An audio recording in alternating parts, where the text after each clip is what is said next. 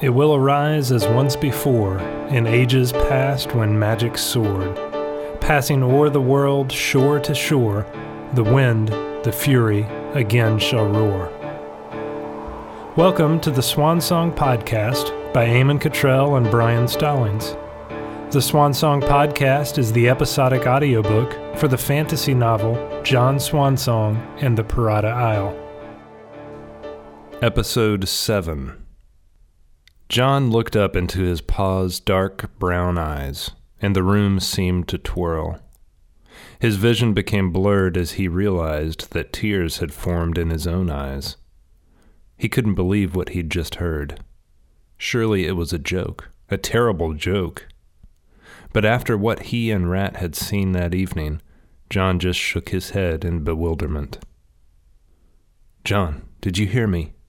Rowan was looking at John with concern and a hand on one of John's shoulders. John, I heard what you said, but. John was exhausted from the frightful run and took another deep breath. He couldn't take any more shocking news. But what's so special about me? John's skin tingled. He was scared. It was almost like he couldn't breathe. He thought it felt a little like the sinking feeling in his gut when he stuck his neck out over the ledge on Bowden. He could never resist creeping out over the ledge and peering down the face of the mountain and out over the seas beyond.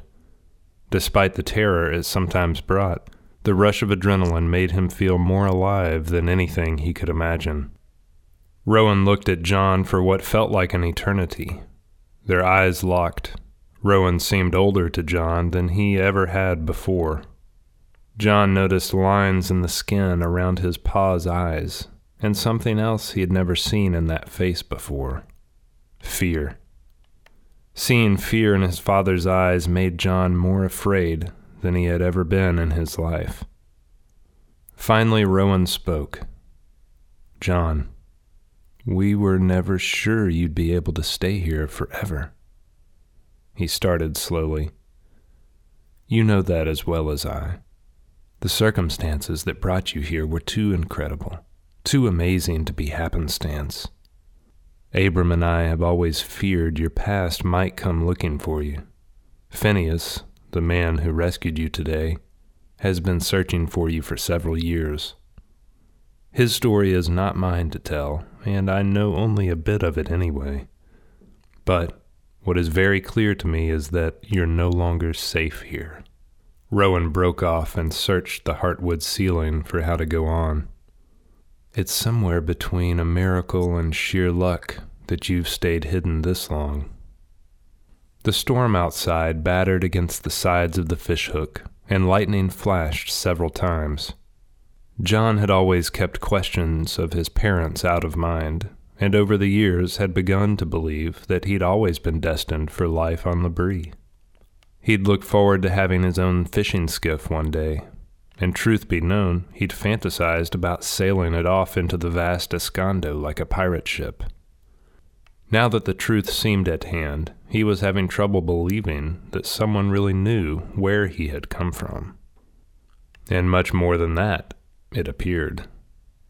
Was he ready to leave the only home he'd ever known behind? The way Rowan was carrying on, John thought he might not have a choice at all. He looked up, realizing that he'd been lost in thought as Rowan continued. He's made that very clear. Really, it's the luck of the wind that they've docked today. The walkers would have made short work of us without a parada. Rowan shook his head and took another sip of cider. A parada, John thought. He figured Phineas was a magi or wizard of sorts, but it felt all the more surreal to hear the truth. Rowan saw John's excitement and quickly cautioned him to calm down before he could turn to Rat and start talking about how all the stories were true. First things first, John. We've got to focus on getting off of L'Abri. He gave John a serious look and then leaned closer before continuing. That much is clear from what I've seen and heard from Abram and Phineas. There's no denying the power of the Paradas, but something about him makes me nervous. Abram's said much the same, and he's been with him since Port de Twin. Reality settled over John like a damp towel. He knew he'd be safer with Phineas after what he'd seen him do, but despite where he had come from originally, L'Abri was all John knew. Rowan may not have been his father, but he might as well have been. He'd raised John from before John could walk, never hiding the fact that his parents had passed away and John had been entrusted to his care shortly after birth. Yes, John's parents passed away, but this was the first time he'd been told he'd been born elsewhere. Yes, he often wished that a distant relative would track him down, but not in his wildest dreams would he have imagined that both monsters and a pirata would find him in the same day. Yes, he'd always dreamed of sailing off with Abram on the Jasmine, but now that that was about to happen, he felt a deep urge to stay. This was his home, and he'd never left it before. Before he could say anything more to Rowan, Phineas burst through the door and threw back his cowl. Come now. We must hurry. There are more than I suspected. He looked at Rowan. They're using the wind castle, and they're still pouring out. The first wave's going through the town now. John's first impression of Phineas in the alleyway had been one of supernatural strength, size, and character. The dark robe that cloaked him had added to his tough appearance, and the calm with which he dealt with their attackers was both unsettling and awesome.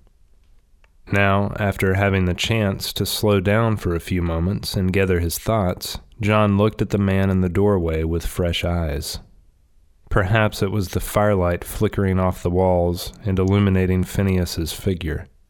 Perhaps it was that his face was no longer hidden in shadows. John could see now the man for what he was. He was flesh and blood, after all. John had expected to see long, thin strands of gray or white hair, and an aged face like all the images of piratas in his mind from the stories. But the man in front of him was young, vibrant, and full of life.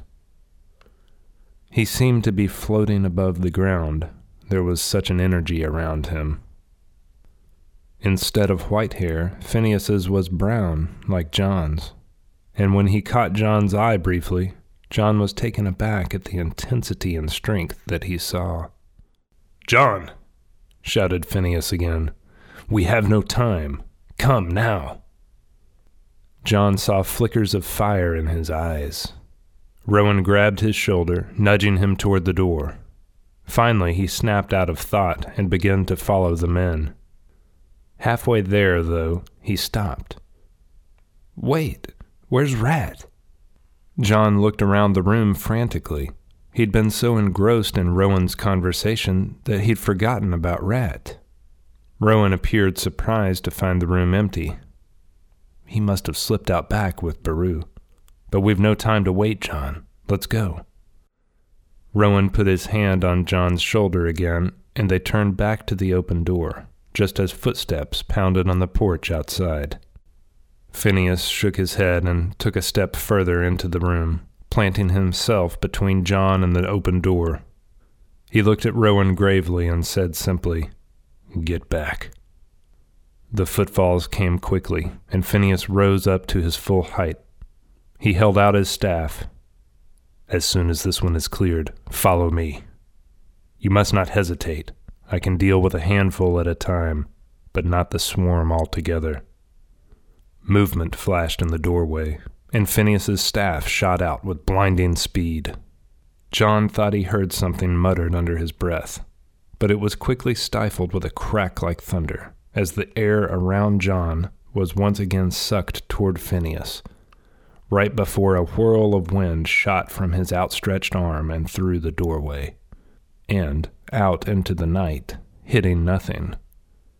John's head throbbed as it had in the alley, and he grimaced in pain. Ugh! Rat screamed as he fell on the ground. The force of whatever energy that Phineas controlled, combined with the terrifying scenario he'd run back into, had knocked him off his feet. What are you shooting that at me for? he yelled. Fool boy! Phineas boomed. Be thankful I expected something much taller to round that corner. Now, everyone must come. That will have given our hiding spot away for sure. We can only hope the Jasmine is ready for us. He flew out the door. John helped his friend up, his eyes wide. You could have been killed. Where did you run off to? He knew the answer even as he asked. As the rat rose up, John saw the heartwood staff that he'd fallen onto. He'd run all the way back to their hideout to grab it, as well as some other knives he had tucked in his belt, while John had been talking with Rowan. Rat grinned at him, energized by the action, and held up the staff. Figure this might be useful now that we're in a real adventure. They both ran out the door, following Phineas, and Rowan brought up the rear. It was still raining, though not as hard as earlier. John and Rat put up their hands to shield their eyes as they ran.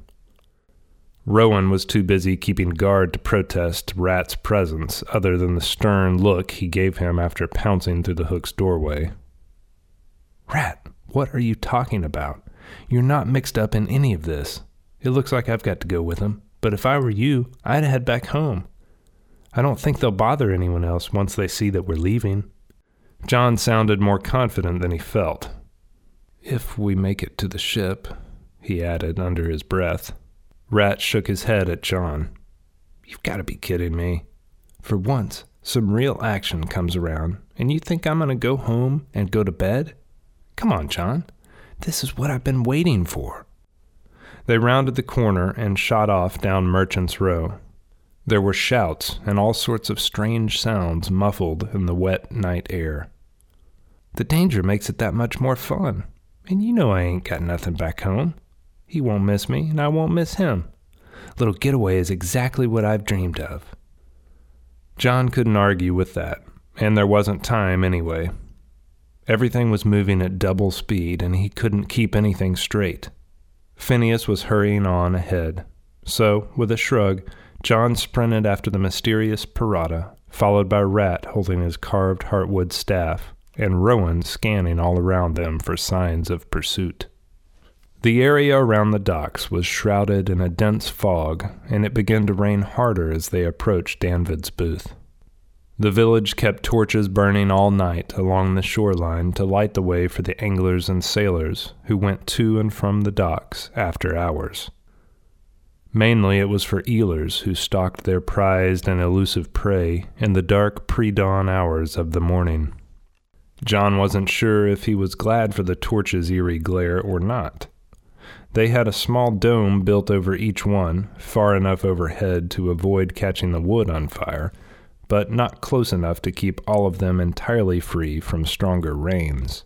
As it was, one in four had been snuffed out by the wind and the rain already. Everywhere his gaze fell, he was sure he saw movement in dark corners and shadows between the booths and buildings of Merchant's Row. Phineas stopped ten feet in front of John and motioned for him to do the same. He stopped quickly, and Rat bumped into his back. Hey! Rat started, but John hushed him and ducked down. Rat hunkered down beside them, and they watched Phineas surveying the area behind two booths. Rowan joined them, and John pointed where Phineas was looking. They heard jumbled noises behind the shops. It was muffled behind the patter of rain on the wooden docks and the dirt paths, but they could still make out doors opening and shutting. Further away, they could hear shouts in the night air. John was surprised that if there really were as many of the beasts as Phineas claimed, they hadn't caused more of an uproar in the town. Come to think of it, it didn't take much more than a scuffle in the fishhook for the town horn to be blown. He couldn't believe that no one had raised the mare. He looked up the hill at the far side of the row to where Talus's house stood. As if he could read John's thought, Rowan said, They came in yesterday through the wind castle and haven't made much noise yet. I bet Talus is still sleeping. We could have sent someone to rouse him, but Phineas wanted us to make as quiet an exit as possible. Rowan's expression made John think he didn't entirely agree with Phineas's decision. He thinks once you're gone, the Tidewalkers might leave the town alone. Phineas hissed at the three of them to be quiet and started making way to the Jasmine again, this time crouched down. John felt a thickness in the air and tried to tell himself that it was just the rain and the fog and his nerves, but the more he tried to shake it, the worse it got. He paused for a moment to catch his breath and realized he was wheezing. Phineas looked back and saw them stopped and huddled around John. Rowan put his hands around his throat and indicated that John couldn't breathe. Phineas darted back toward them, all the while keeping his eyes and ears trained on the line of buildings. He can't breathe. What's happening? Rat just stood aside, wide eyed, as the two argued, and his friend struggled at each breath. He was breathing, but it was clear that each gasp took a lot out of him. Phineas took John's arm and looked him square in the face. I was afraid this might happen. He put his hand over John's forehead and muttered something softly in his ear. John thought he saw his eyes brighten a moment, and then he realized the tightness in his chest had lifted some. Enough to carry on, at least. He started to thank Phineas, but Phineas just said, Later. Oh no, Rat hissed, pointing up the dock. Before either adult could admonish him, they saw the shadow he was pointing at. But it wasn't a shadow. Near the far edge of the dock, moving straight toward them, was a line of tidewalkers, stretching from the water's edge to the front of the booths on the south side. They could just make out the individual shapes as they drew nearer, sloshing in the rain. Apparently, the walkers hadn't spotted the group yet, but it wouldn't be long. Damn, cursed Phineas. I was hoping to get to the ship first. The four of them half ran, half crawled toward the closest building and ducked around the corner. Phineas looked at each of them to make sure he had their full attention. You must do exactly as I tell you. Everything depends on it now. We must get John on that ship. They're after him, and will stop at nothing to get him. If we can make it to the ship and fend them off, we'll be safe. They're faster in water than on land, but we can outrun them in the Jasmine. But we must get to the ship first, and that will be difficult. The ones going through the buildings back there, he motioned over them, are scouts. I had thought, foolishly, that those were all we'd be contending with. Had I known their true numbers, I would never have detoured to the inn. He stopped to think for a moment before continuing. Rowan, this will be difficult, but I need you to distract them. It will only need to be for a moment, but it must be enough to get them to move toward you and let their guard of the docks down long enough for me to get John through their lines. There's no way to know how they'll react if they overtake you. They've no reason to harm you, but these aren't rational creatures. Their only concern is their master's bidding. They're bound to see it's a bluff soon, and when they turn on us, you can loop around and join us on the Jasmine. It's risky, though. You may get cut off. Phineas looked at Rowan as the gravity of what he was asking set in. In other words, go make some noise so they'll attack you instead of us, and they may or may not rip you to shreds once they see John's not with you. Rowan nodded and surprised John with a grin. Piece of cake, he said. We'll regroup in no time and be on the high seas before we know it. It'll do us some good to get away for a while. He looked at John as he said this last bit. Standing, he put his hand on John's shoulder and winked at him. Stay with Phineas, John. You'll be safe with him. And before John could respond, Rowan bounded off. John. Other than his fiery eyes, Phineas seemed calm. No matter what happens, we must get on the Jasmine. There is someone who thinks you hold the key to what he is after, and the walkers will overpower everyone here, including me, to get to you if we don't make it on board. John nodded slowly and glanced at Rat. He shrugged. What key? Rat asked. Phineas ignored the question. What's your name, lad? He asked after looking around the corner at the walker's position. They were 50 yards away now, and thankfully moving very slowly. Apparently, they didn't get in much of a rush until they spotted whatever it was they were after. Nathaniel? Rat whispered as he met Phineas's gaze. He blinked and then shook his head as if snapping out of a dream and quickly said, But you can call me Rat. Very well, Rat. If you're coming with John, you should know that you won't be safe. I'll be doing my best to get John on board safely, and if you can stay close, you should be able to get there as well. But know that if I have to help one of you, it will be John. To Phineas's credit, the boys could tell that it pained him to have to warn Rat. Before Rat could say anything, Phineas continued. Now, both of you look around the corner. The boys crept close to the edge of the building and peered toward the harbor and the approaching horde. It was still sprinkling, and it seemed to be picking up force the closer the tidewalkers came to their hiding place. John could tell what Phineas's route was going to be before he spoke again. There were always a few barrels and wagons left on the harbor's walkway from the previous day's business. It often made more sense to just leave the wagons here rather than bring them all the way back to the merchants' houses. Many of them were bigger than a man could pull himself, and if there was no need for it back home, they'd just leave them here for days. Some of them, in fact, never did leave the harbor. All they were ever used for was bringing cargo to and from ships. Phineas pointed at two barrels, more or less side by side, ten yards from them in the middle of the walkway. He seemed surprisingly calm to John when he said, We will be spotted, but we must strive not to be for as long as possible. Every step will matter. As soon as Rowan gets their attention, and he won't get all of them, run to those barrels. Wait only long enough to breathe once. Then sprint to the edge. He pointed. There, do you see that torch? It felt like he had a fistful of dirt stuck in his throat. John just nodded. His eyes were wide as he looked out at the walkway and saw the torch that Phineas was pointing at. It flickered in the night air as the wind swirled past it in cold gusts. The winds poured over John, and the fear that had first gripped him in the house threatened to overwhelm him again. He shot a glance at Rat, making sure that he wasn't the only one this afraid. He wasn't. Phineas saw their apprehension and spoke soft but firmly. It will be over quick, but you must keep your wits about you. But they'll get us, complained Rat.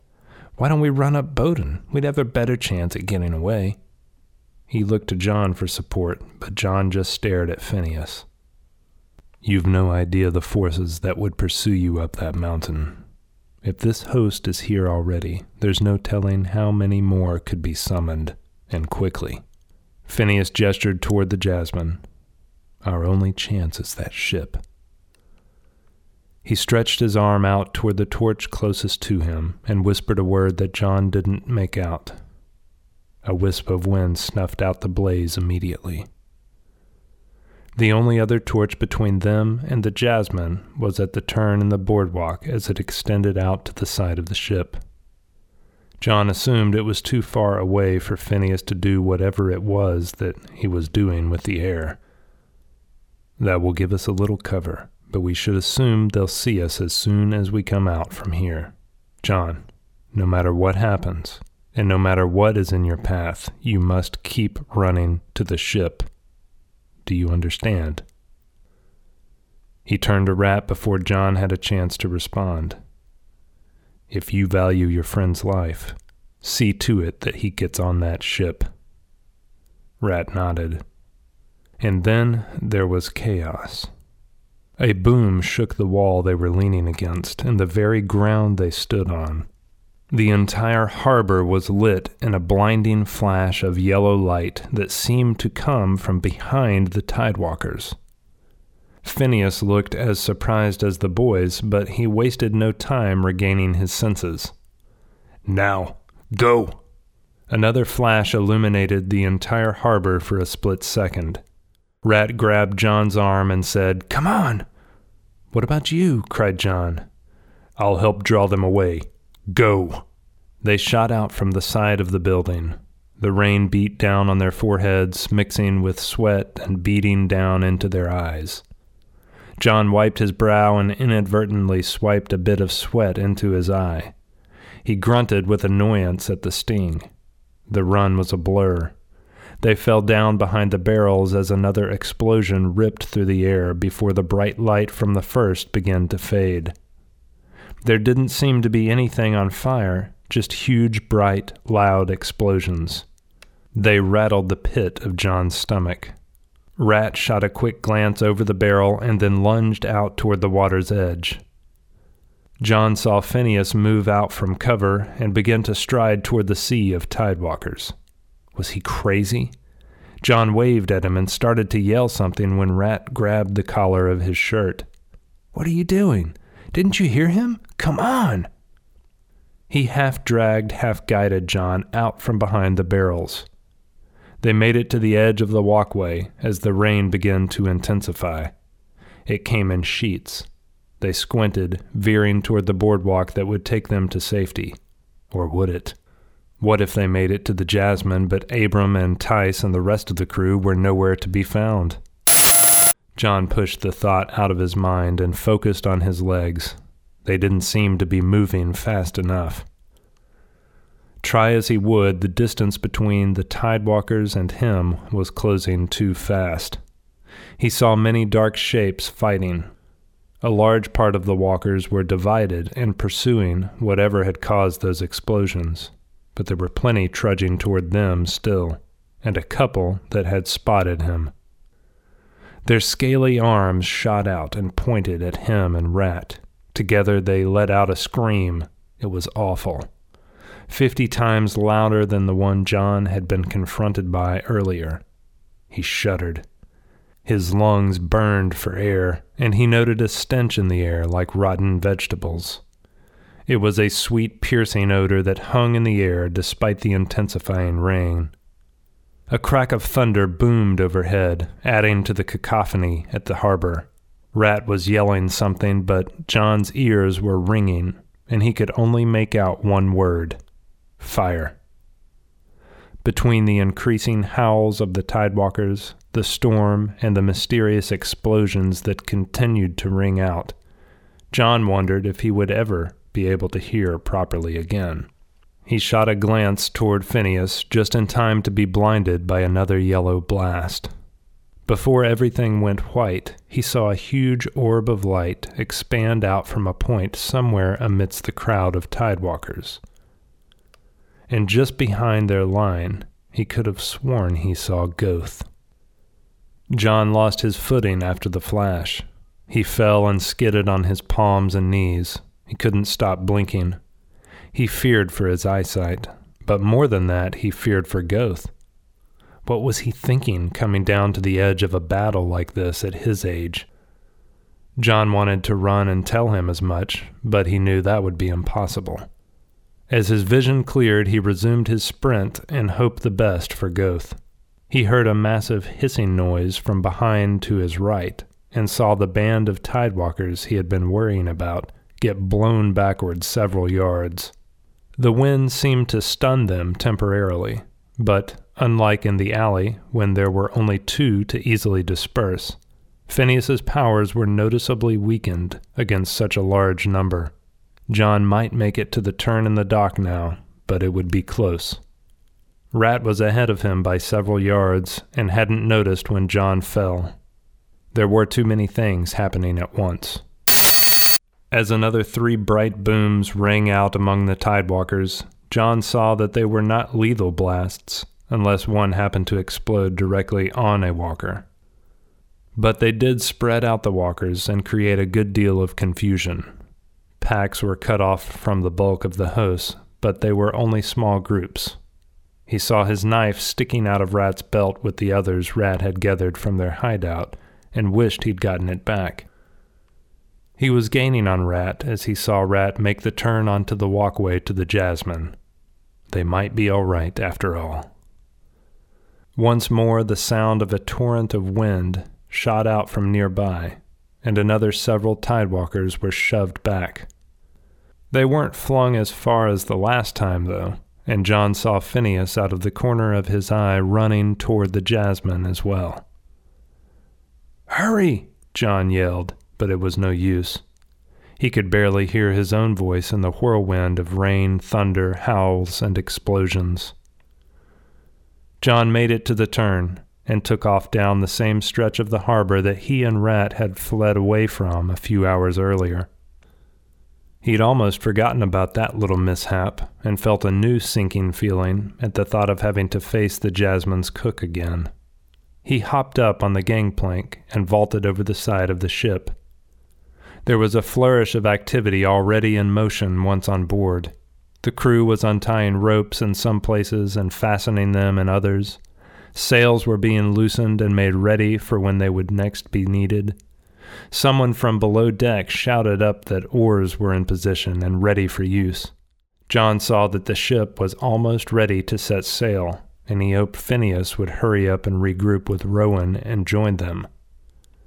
There are so many, Rat wheezed, still bent over from the run. John nodded and looked out over the stern at the mass of creatures on the shore. Where was Phineas? John looked closer and saw only the dark shapes of the tidewalkers in the light of the moon.